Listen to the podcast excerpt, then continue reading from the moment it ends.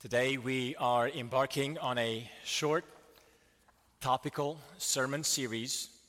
And the theme of these sermons that we are starting today uh, is relating to one another in the body of Christ. There are many ways uh, and many facets how Scripture calls us to relate to one another. But for the next three sermons, uh, we will be looking at three particular calls that Scripture gives us in how to relate to one another. And the three calls that we will be looking at are walk in wisdom, walk in love, and walk with a trained conscience. Walk in wisdom, walk in love, and walk with a trained conscience.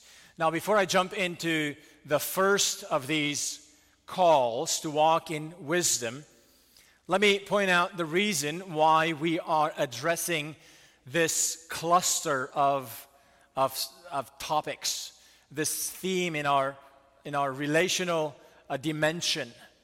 Because, and let me illustrate perhaps, the best way would be to illustrate with an example from Scripture. The example comes from the book of Galatians.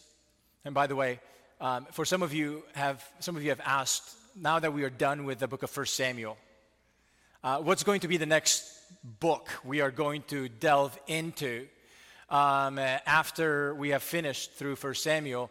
And so let me give you the, the clue to that. Uh, it's going to be the book of Galatians. We're going to start that in the fall. I'm preparing through it right now, and uh, as I was preparing through it recently, um, I noticed something that grabbed my attention. So, the illustration I'm about to give you comes from the book of Galatians. We're not starting the theme on Galatians today. This is just an example. In the book of Galatians, the Apostle Paul is confronting the believers about some significant theological errors that they were in danger of. And for the majority of the book, the Apostle Paul is mounting biblical argument after biblical argument to help them correct their direction so that they would be in line and faithful with Scripture doctrinally. But at the end of chapter 5, after five chapters of mounting argument after argument to correct them, the Apostle Paul gives a new correction, not a theological correction, but a relational correction. In the midst of theological and doctrinal arguments, these Christians were in danger not merely of turning away from the gospel, but they were also in danger of bidding and devouring one another. So Paul says in Galatians 5 13 and through 15, he says, For you are called to freedom, brothers. Only do not use your freedom as an opportunity for the flesh, but through love serve one another. For the whole law is fulfilled in one word You shall love your neighbor as yourself. But if you bite and devour one another, watch out that you are not consumed by one another what were the what were, what were what was the danger that these Christians were facing? Clearly it was theological error. But it was not just theological error, it was also relational error. The, the error of, of bidding and devouring one another. Now, my aim here today, as we launch in this new short topical sermon series, is not to jump into Galatians 5 but simply to illustrate that one danger that Christian can fall into when we have debates about important issues, when we have disagreements about important issues, one of the dangers we can fall into is not nearly to fall off the wagon in terms of staying true to Scripture doctrinally we can also fall off the wagon in staying true to Scripture relationally.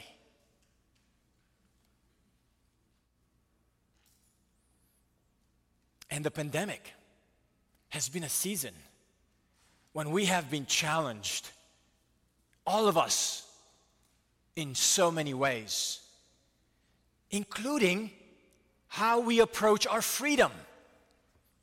Freedom to wear a mask or freedom not to wear a mask. Add to this the political season we have been in, and then the rise of the racial tensions and the rise of the social justice movement, and the fact that Christians have responded in different ways to each of these themes and categories. Now, my aim today is not to speak to these particular categories, but simply to draw our hearts to consider how Scripture calls us to relate to one another in the body of Christ. And today we look at the biblical call to walk in wisdom. Would you open God's Word to the book of James, chapter 3? I'll be reading from verse 13 to verse 18. The, the book of James, chapter 3, from verse 13 to 18. If you don't have a Bible, we encourage you to grab a Bible provided in the chairs in front of you. By the way, if you don't have a Bible, we'd love for you to take this Bible home with you and read it. It's yours to take. We'd love for you to take it and read it. But here's God's word for us this morning James chapter 3, from verse 13 to 18. Who is wise and understanding among you?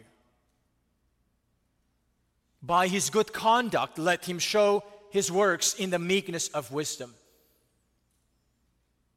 But if you have bitter jealousy and selfish ambition in your hearts, do not boast and be false to the truth.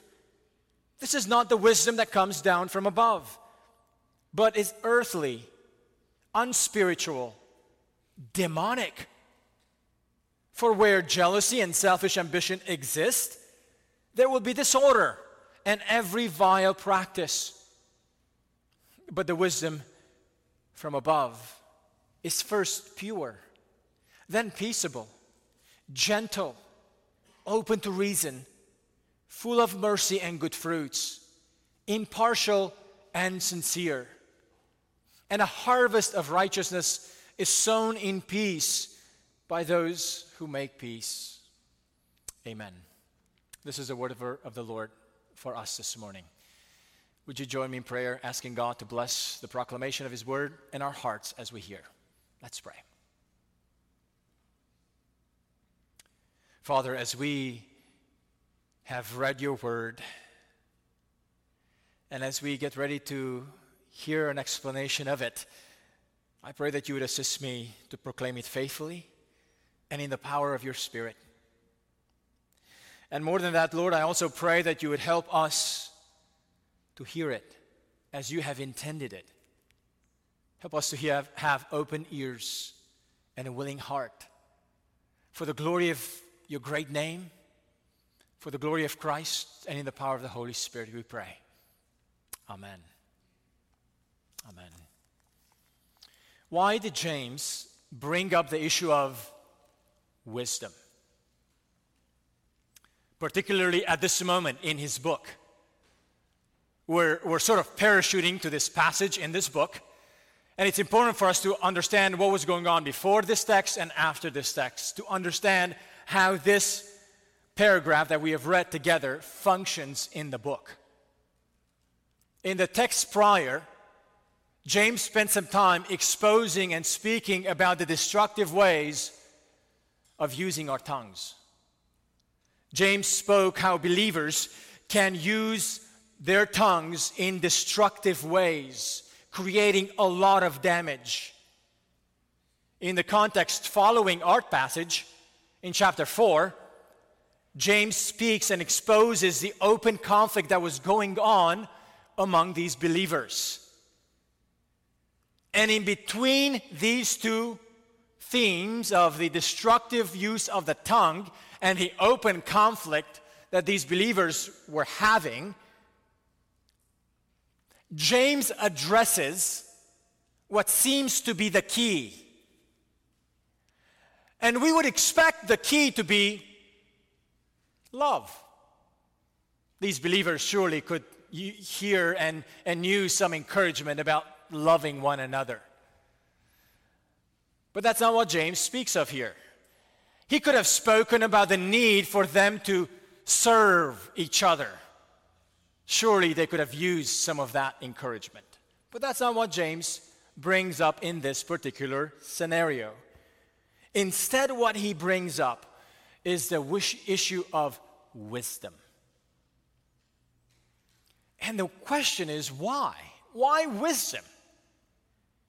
Now, consider perhaps this connection the tendency for us to misuse our tongues against others, whether it's through slander or gossip or judgmentalism or dismissiveness or putting down of the others.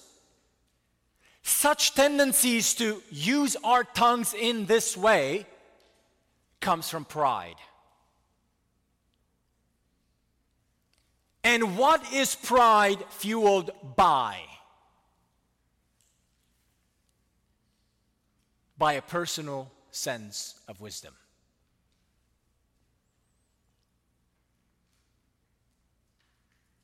We think we know better.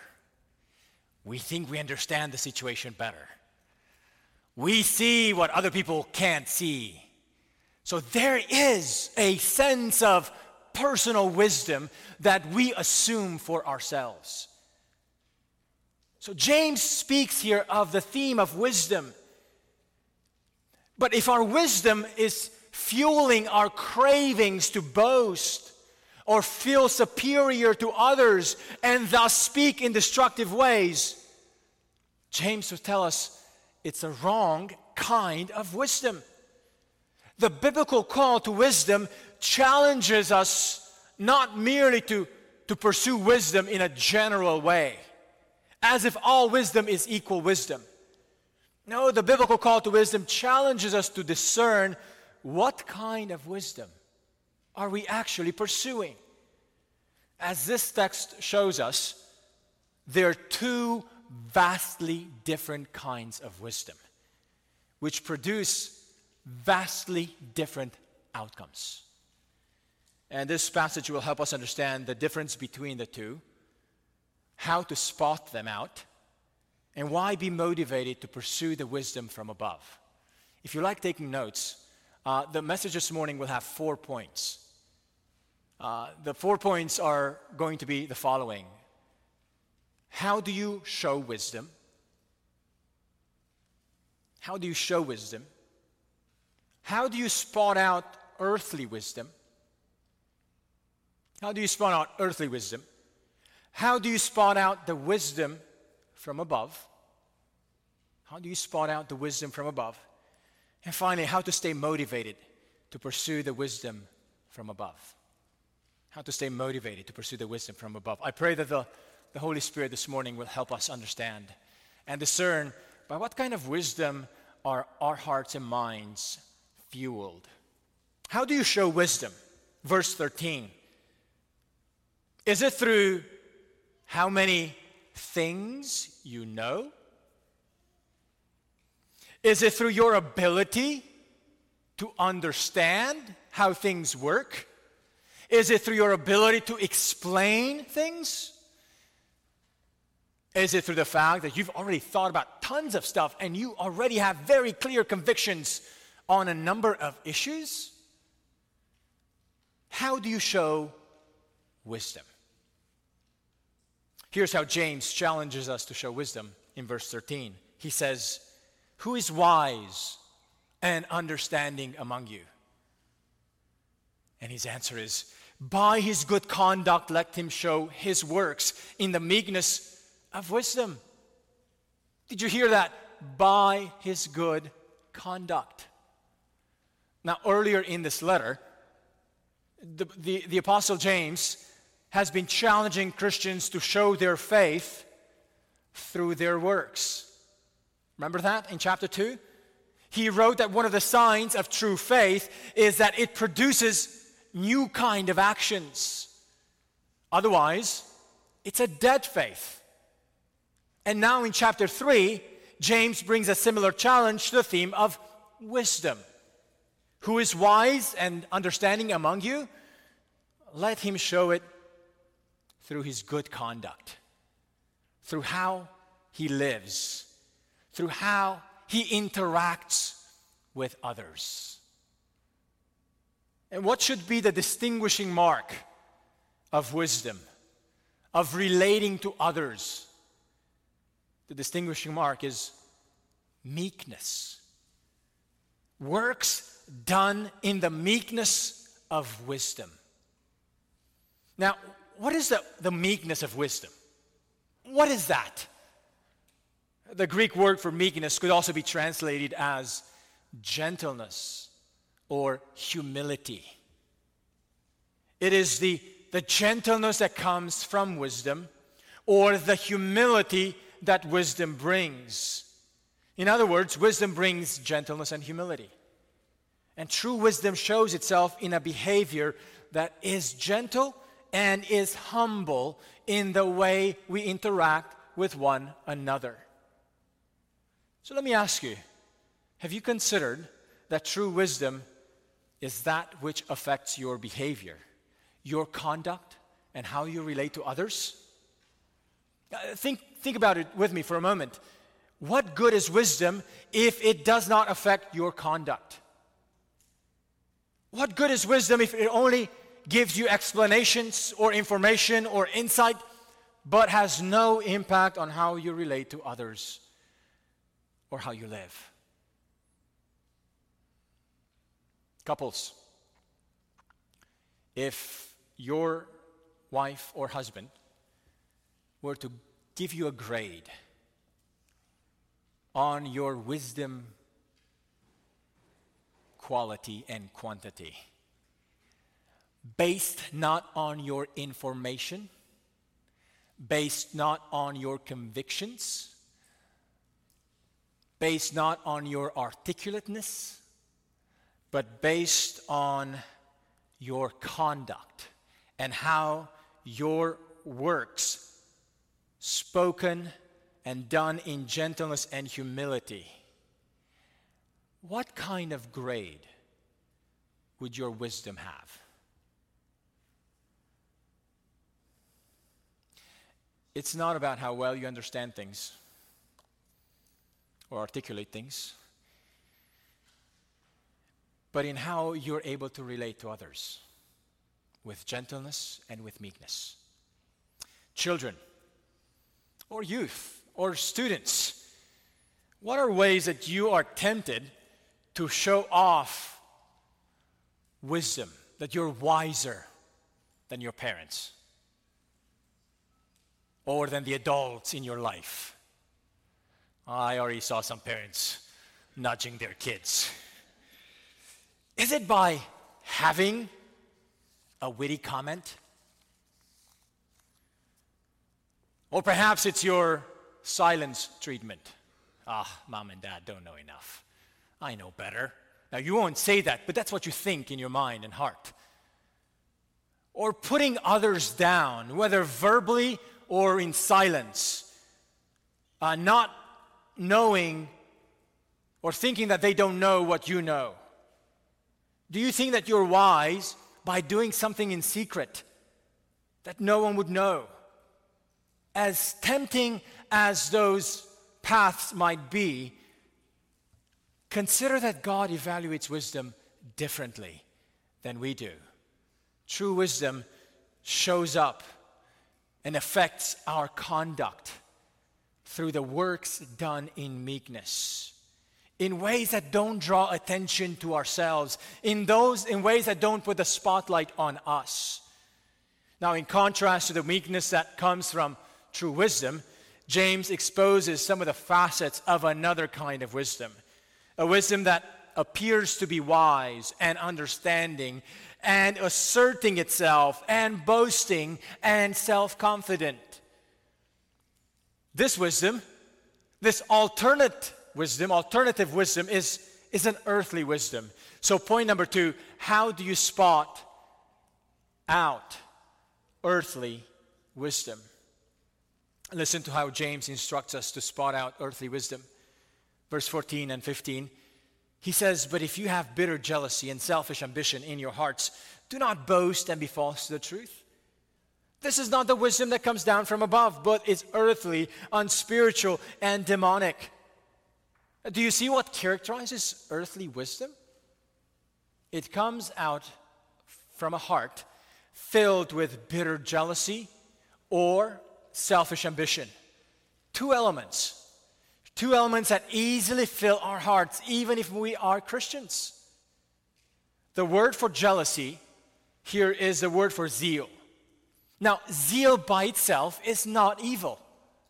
Having zeal is not a bad thing. We can have zeal for good things zeal for God, zeal for God's house, zeal for God's people, zeal for godliness. But our zeal can also be corrupted. We can be zealous out of frustration. We can be zealous out of being hurt. We can be zealous out of a sense of injustice. We can be zealous because we have not received what we have expected. And in such situations, zeal can take the form of jealousy or envy.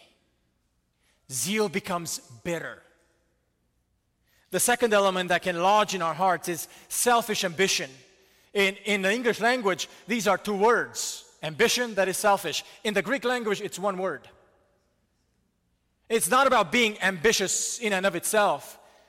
The, the Greek language means readiness for strife having a combative attitude, being edgy for disputes, insisting that things must be done your own way. Can you spot in your own heart tendencies when this element shows up in your interactions? Are you prone to turn small things into arguments with others? Are those around you who know you better, if you were to ask them if they need to walk on eggshells around you, would they confirm? Do others have the freedom to bring up things to you and not be afraid that you will respond with critical comments back or verbal attacks? James says if you have bitter jealousy and selfish ambition, don't boast. Don't boast that you know better. The self perceived wisdom and understanding that you are boasting about is far from the truth. Actually, it's false to the truth. Such wisdom, James says, is not from above, but instead it's earthly. It comes from below. And it's also unspiritual and demonic. Now, the word for unspiritual simply means that this earthly wisdom is natural to us. It is part of the package of being born as humans. That's what unnatural, un- unspiritual means here. This is the wisdom each of us inherit in our human nature. This kind of wisdom is downloaded in our software, in our system, before the system is ever booted and started.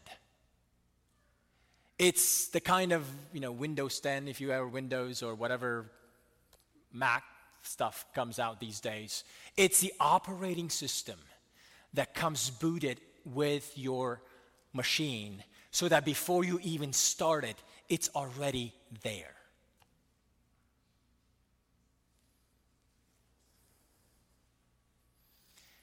But just because it is part of the original package and the default inclination, it doesn't mean that we should have it, let it have a free reign in us. It simply means that you don't have to look very hard to find it in your life. It's all over. It's all over. It affects every kind of relationship. But just because it's natural in you doesn't mean you should let it have a free reign. James says that our naturally loaded wisdom is also demonic. This is a way of saying that our natural wisdom has been corrupted by evil, by the devil. So that bitter zeal and selfish ambitions are tools that the demonic world employs to get us to do what they wish us to do. So that when we act in our natural inclinations to, to live and relate to others in this way, we are playing out the script of the devil. Well, friends, consider, consider why it should never be okay for us to, to be okay with our natural inclinations for these roots of bitter jealousy and selfish ambition because they are demonic. Bitter zeal and selfish ambition are roots that find a home in every one of our hearts. And when that happens, James helps us see the fruit that they produce. Look at verse 16. For where jealousy and selfish ambition exist, there will be disorder and every vile practice. These bitter roots, in other words, in our hearts create a host of relational damage. A host of relational damage. Now, we know what disorder looks like in a relationship. Whether that's in a familial relationship, whether it's in a church relationship, whether it's in a friendship or work setting, we know what disorder relationally looks like. You might be experiencing some of that right now. But what is every vile practice? What does that refer to? It can refer to any destructive behavior any destructive behavior, from slandering people to anger to abuse, whether it's physical, verbal, emotional, to manipulation, to gossip, to lying. And the list can go on and on and on. The, the, the, phrase every vile practice is a way of saying that the fruits coming out of the roots of bitter zeal and selfish ambition are a bottomless list. You know, when you go, go to the restaurant and you order a, a, an order of fries, and some restaurants have a bottomless fries, you can get as much as you want. Now, let me turn the picture to a negative, sense, a ne- negative ex- way to understand this. So many of us have been affected by the storm that hit Texas a few months ago. Pipes were bursting, freezing. And some of you know what it means to have a, a pipe that burst. It keeps leaking and leaking and leaking and floods the house and does a lot of damage. Now imagine if the pipe that had burst was not the water pipe that brings in clean water into your house. Imagine it's a sewage pipe. And what leaks is a lot of dirty, ugly, nasty stuff. And it's not just nasty looking, it's incredibly nasty smelling. The list of vile, even practices, it's not like the bottomless fries at a restaurant that you enjoy having. And when you're done with one portion, you can get more. It's more like the, the sewage, leakage, that keeps leaking and leaking and leaking, and it makes a disaster and it smells around, all around. When selfish ambition and when bitter jealousy are left a free range in our hearts, it produces not only disorder, but every vile practice, and it stinks. It's disgusting. Oh, friends, what is earthly wisdom? It's acting and responding based on your heart inclinations of bitter zeal and selfish ambition. Those inclinations that are natural to us, that are earthly, that let our selfish ambition and bitter zeal dictate how we respond to others, but they're demonic And they're demonic because when we act in those inclinations, we are exactly doing the schemes of the devil who wants us to act in that way. Now, friends, it's easy for us to spot out when we fall into certain clear sins like lying, like sexual immorality, like cheating, or like anger. We know how to spot those. But are you able to spot out when you're acting in earthly wisdom?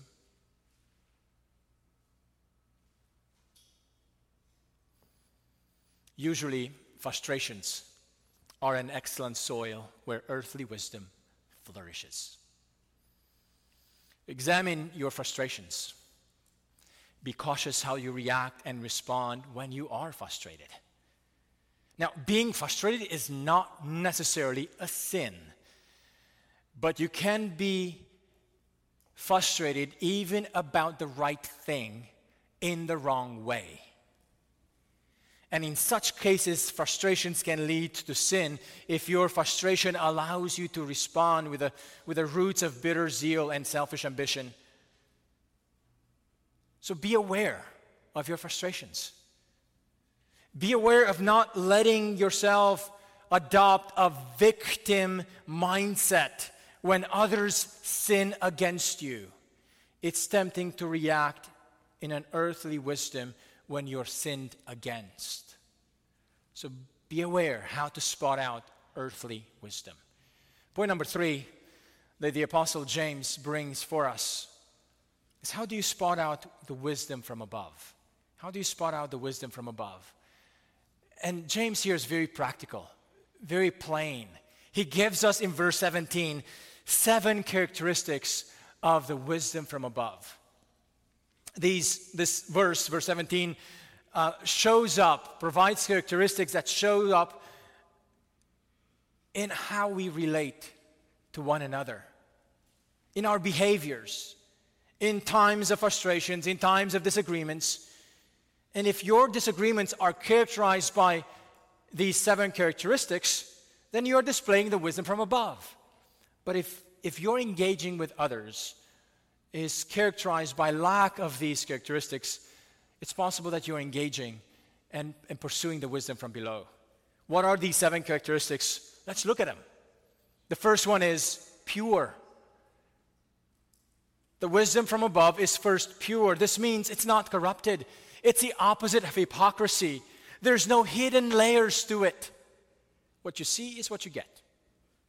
Then it's peaceable.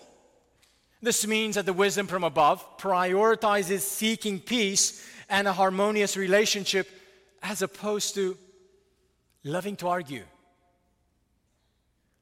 loving to prove that you're on the right and the other is in the wrong.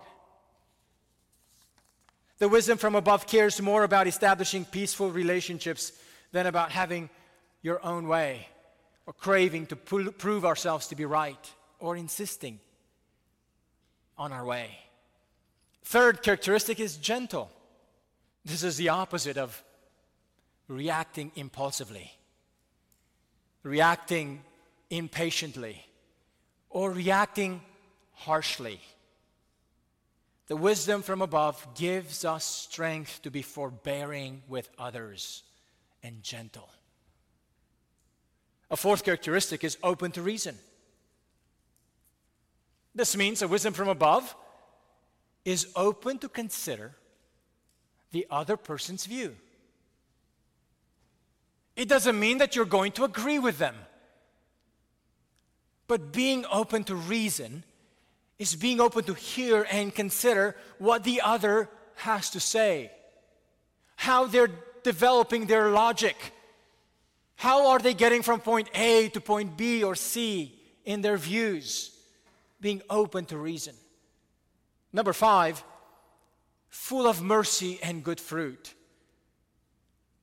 The wisdom from above has a heart posture that wants to show mercy and goodness instead of being aloof, being cold, being disinterested, or worse, being nasty and callous. And then the sixth characteristic is impartial. Now, this is a little weird of a, of a word. In the Greek language, it's, it's harder to translate. Um, it's not about treating people fairly, as we might think in English impartial means. Instead, it means not being judgmental or divisive. It's the opposite of judging with only partial information or perspective. Some explain it as not given to rashness in judging others. This means that the wisdom from above does not mean uh, or does not lead someone to develop a ministry of always looking for errors in someone else or always leading your responses to others by pointing out error. The wisdom from above does not judge too quickly or becomes easily contentious. That's what impartial means here. And then a final characteristic is sincere. The word could also mean without hypocrisy. It means don't put up a face. Don't pretend for things to be okay when they are not okay. The wisdom from above does not simply sweep the dirt under cover, pretending it's not there. The wisdom from above speaks with sincerity of heart.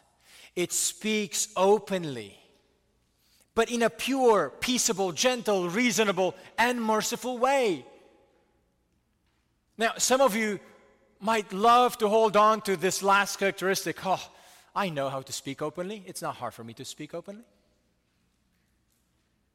Some of you are struggling to speak openly and say what really hurts. Now, those of you who have no problem speaking openly and sincerely, but if you only do it in an ugly way, in a disrespectful way, in a demeaning way, in an attacking way, you are not guided by the wisdom from above. Sincerity for the wisdom from above goes hand in hand with gentleness, goes hand in hand with mercy.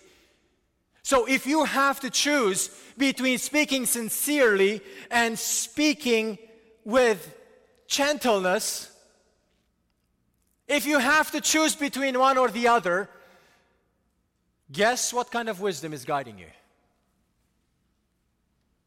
Oh, I'll be, I'll be gentle today. I won't say what I really want to say. But tomorrow, you're like, all right, today is time to say what you really want to say. And you cut some corners on gentleness.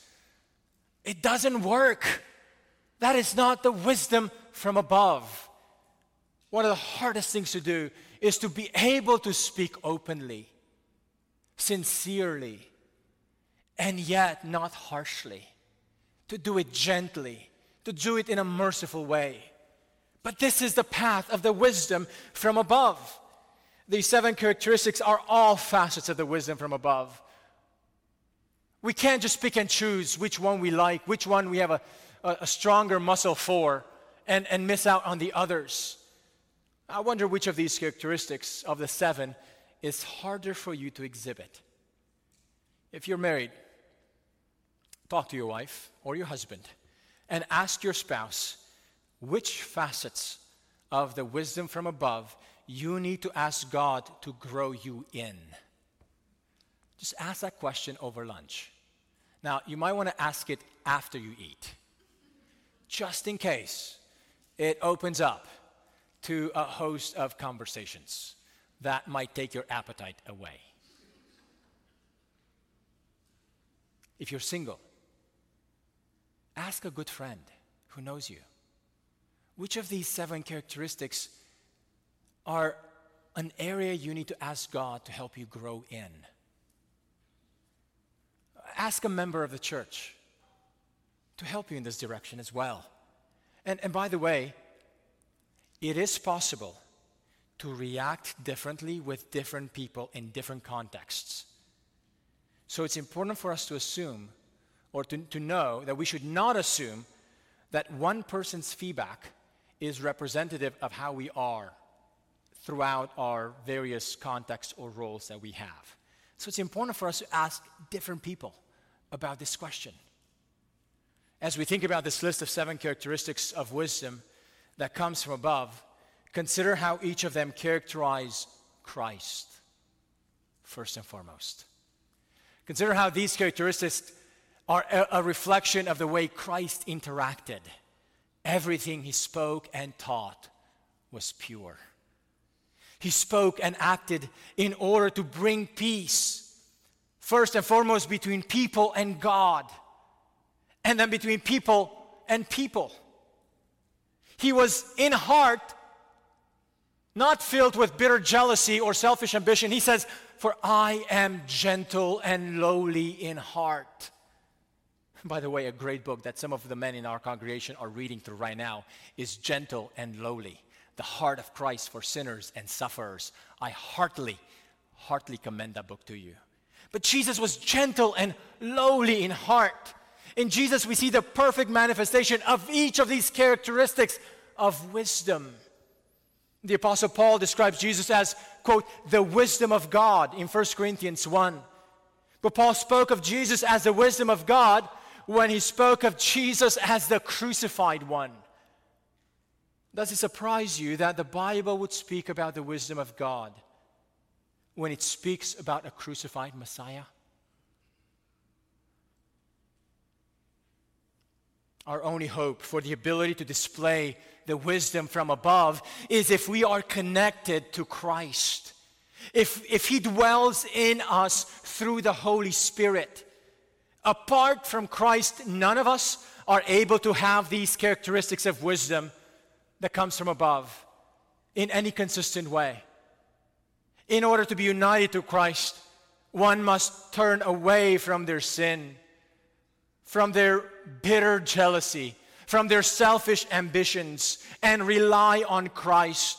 Rely on His obedience, rely on His death, rely on His resurrection for us as the only means to be reconciled with God and to receive the wisdom from above. If you've never turned to Christ in faith and repentance, whether you are a visitor visiting with us this morning or whether you are one of our children or youth who are growing up in the church, if you've never turned to Christ, to turn away from your sin, from your selfish ambitions, and put that aside, surrender that and surrender your life to Christ, I want to call on you today. I want to plead with you today. Turn to Jesus, who is the wisdom of God getting those good grades, performing excellently in, in all your academic pursuits or in all your extracurricular activities, or getting that great job or internship that gets you really advanced in life, those are ways in which this world may see or feel or think that you're growing in, in wisdom, but they are not the wisdom of God. The way to pursue the wisdom of God is to pursue Christ. If you would like to know what it means to turn away from your selfish ambitions, from yourself, and turn to Jesus, our elders would love to talk to you uh, when the service is dismissed. Come and grab us on your way out. We'd love to set up a time during the week to meet and have a longer time to talk with you. But we want to plead with you. Walking in wisdom means, first and foremost, commit to Christ, turn to Him, be united with Him through repentance and faith. When we're united to Christ, we are united to his people as well. And the relationships we have with God's people are the stage in which the wisdom of God gets to be put on display brightly. The second way in which we see the wisdom of God displayed is not only in Christ, but also in His church. Listen to the words from Ephesians 3:10. The apostle Paul says that so that so that through the church the manifold wisdom of God might be made known to the rulers and authorities in the heavenly places. Did you hear that? How is the manifold wisdom of God put on display? Through the church. Have you ever considered that the one place on earth where the wisdom of God is being able to be reflected and showcased in a miniature is through what we do in contexts like this through the church, the regular gathering of God's people. the regular commitment of God's people to follow Christ together. The holding on, linking on of arms so that together we follow Jesus. The church has a greater purpose than simply being a place where we come to watch a service or to feel personally fulfilled or edified. I hope that happens, but I hope your goal for a church is way more than that because God's goal for a church is way higher than that. Through how we interact with one another in the body of Christ, we get to put on display the manifold wisdom of God. When a relationship gets hard or challenging in the church, it's easy for each of us to withdraw or to go our own way. When we have been used to watching church for a year and a half on Zoom or online, it's easy just to be a part of the service in your pajamas and, and, and, and drink coffee and put pause when you want to and, and just enjoy, hopefully, a nice service. Sometimes our tech is not that good. You know, we're not trying to, we're not trying to make the most polished online experience for you. Honestly, we're trying to get you back to come here. Because this is what church is the actual gathering of the people in physical presence. Yes, technology can help us for for a while when we have no other choices. But we want to gather together because in the gathering of, of each other together, it's when we actually can step on each other's toes. Did you notice that? It's when we're gathered together we can step on each other's toes. And when we step on each other's toes, that's when we have an opportunity to forbear with each other, to forgive each other, to say to our frustrations, don't act up today. This is not your day. Well, friends, when we gather together and work through the difficult times of relating to one another, working hard, we actually put on display the wisdom of God. So that through the good conduct that we have of, of working through meekness, in humility, the wisdom of God is put on display. But we should not pursue the wisdom of God only at church or only in our church relationships. The wisdom from above must also be pursued in our relationships in the home. Some of you have family members that are not Christians, and interacting with them may be very difficult, especially when the others are totally acting in all the earthly wisdom ways. In such cases, avoiding some dimension of disorder may be out of your control. Avoiding some of the vile practices may be out of your control, but even in such situations, ask God to help you not to add more fuel to that earthly wisdom, but to be an agent of peace who shows a different kind of wisdom among your family. Finally, a last point how to stay motivated. How to stay motivated. James concludes his theme on wisdom by giving us a motivation why we should pursue wisdom the wisdom from above. He says in verse 18, and a harvest of righteousness is sown in peace by those who make peace. Friends, the wisdom from above is a wisdom that seeks to live in peace in all our interactions. And the result of that is a harvest of righteousness. The peace we must sow is the peace of Christ. The peace we must sow is Christ Himself. His peace can give us the strength to sow in peace where there's no peace. Having the peace of Christ in you, first and foremost, in your heart, first and foremost, is what gives you the energy and the ability to sow a seed of peace where others are responding in no peace. You know, friends, when we seek to make peace, we reflect Christ's own work, who came to reconcile us to God and to each other we extend the harvest of righteousness that Christ came to accomplish. Our very first commitment in our membership covenant, which we have read earlier in our service, speaks of the priority of working towards peace in all our interactions. This means that one of the, one of the first commitments we make to be members in this congregation is to say, we will work. We will work for the unity of the Spirit through the bond of peace if you are a follower of Jesus and if you are a member of a local church then working for peace in the church is not an optional ministry that you can consider not signing up for and letting others to sign up for. It is not a voluntary ministry. It is our first commitment to each other. What is involved in laboring to make peace? Let me make a few suggestions, a few applications, and then we'll conclude. What does it mean to labor to make peace? so that a harvest of righteousness can, can abound among us. First of all, it means having a posture to listen to the grievances of another. Have a posture to listen to the grievances of the other.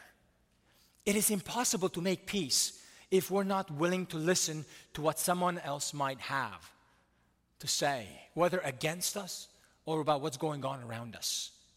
So listen. Second, it's impossible to make peace if we're unwilling to consider the merits of someone else's reasoning.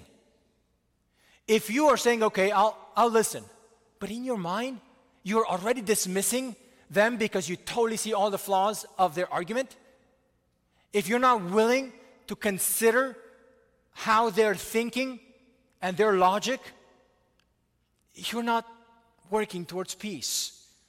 Now, even if differences will exist and remain at the end of the conversation, we must be able to understand the other perspective, even if we don't agree with it. In order to make peace, a third application would be we must restrain ourselves in dismissing others.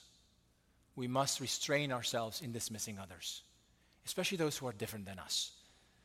We must neither cancel them out nor give them the silence treatment be cautious of having a, a dismissive attitude towards others.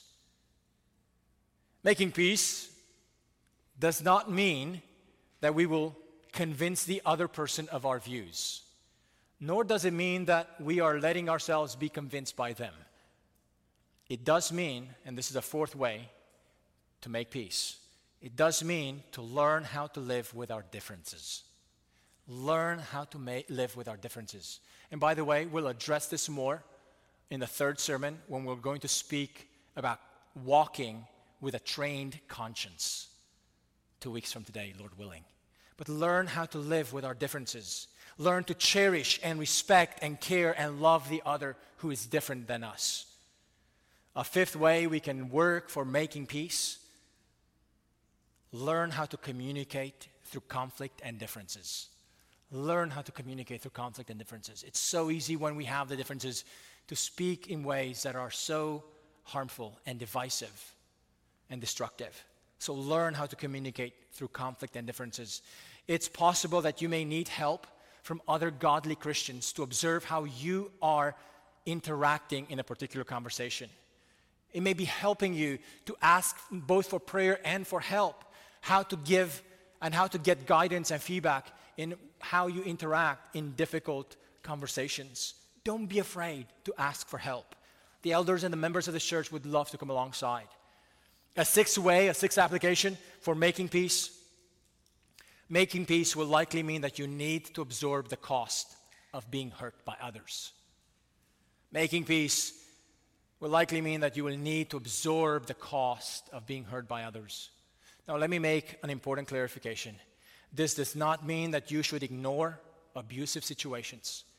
If you are the target of abuse, either physical or verbal or emotional, you should talk to the pastors of the church and seek assistance. But recognize that in a broken world, part of making peace is to be willing to absorb the cost of being hurt by others. And finally, Number seven, a seventh application making peace will likely require your willingness to forgive past grievances, to let go of bitterness, the bitterness of being hurt by others in the past. Making peace is hard if you are still a prisoner of bitterness, of past grievances. Friends, it's scary to think that some of some from this texts that we have looked at exhibited their evil roots and relational disorders, and yet they thought they had wisdom. It's scary to think that people who, who gave in to their bitter roots and selfish ambitions and disorder, they thought they're wise and they boasted about it. Their destructive use of their tongue and their conflicts were a bright neon light to the kind of wisdom they were pursuing. And James says, Walk in wisdom, but not in any kind. Know the difference between the two. Don't boast about the earthly wisdom. Consider the wisdom that comes from above. So, what about you? What is your conduct revealing about the kind of wisdom you're pursuing? Let's pray.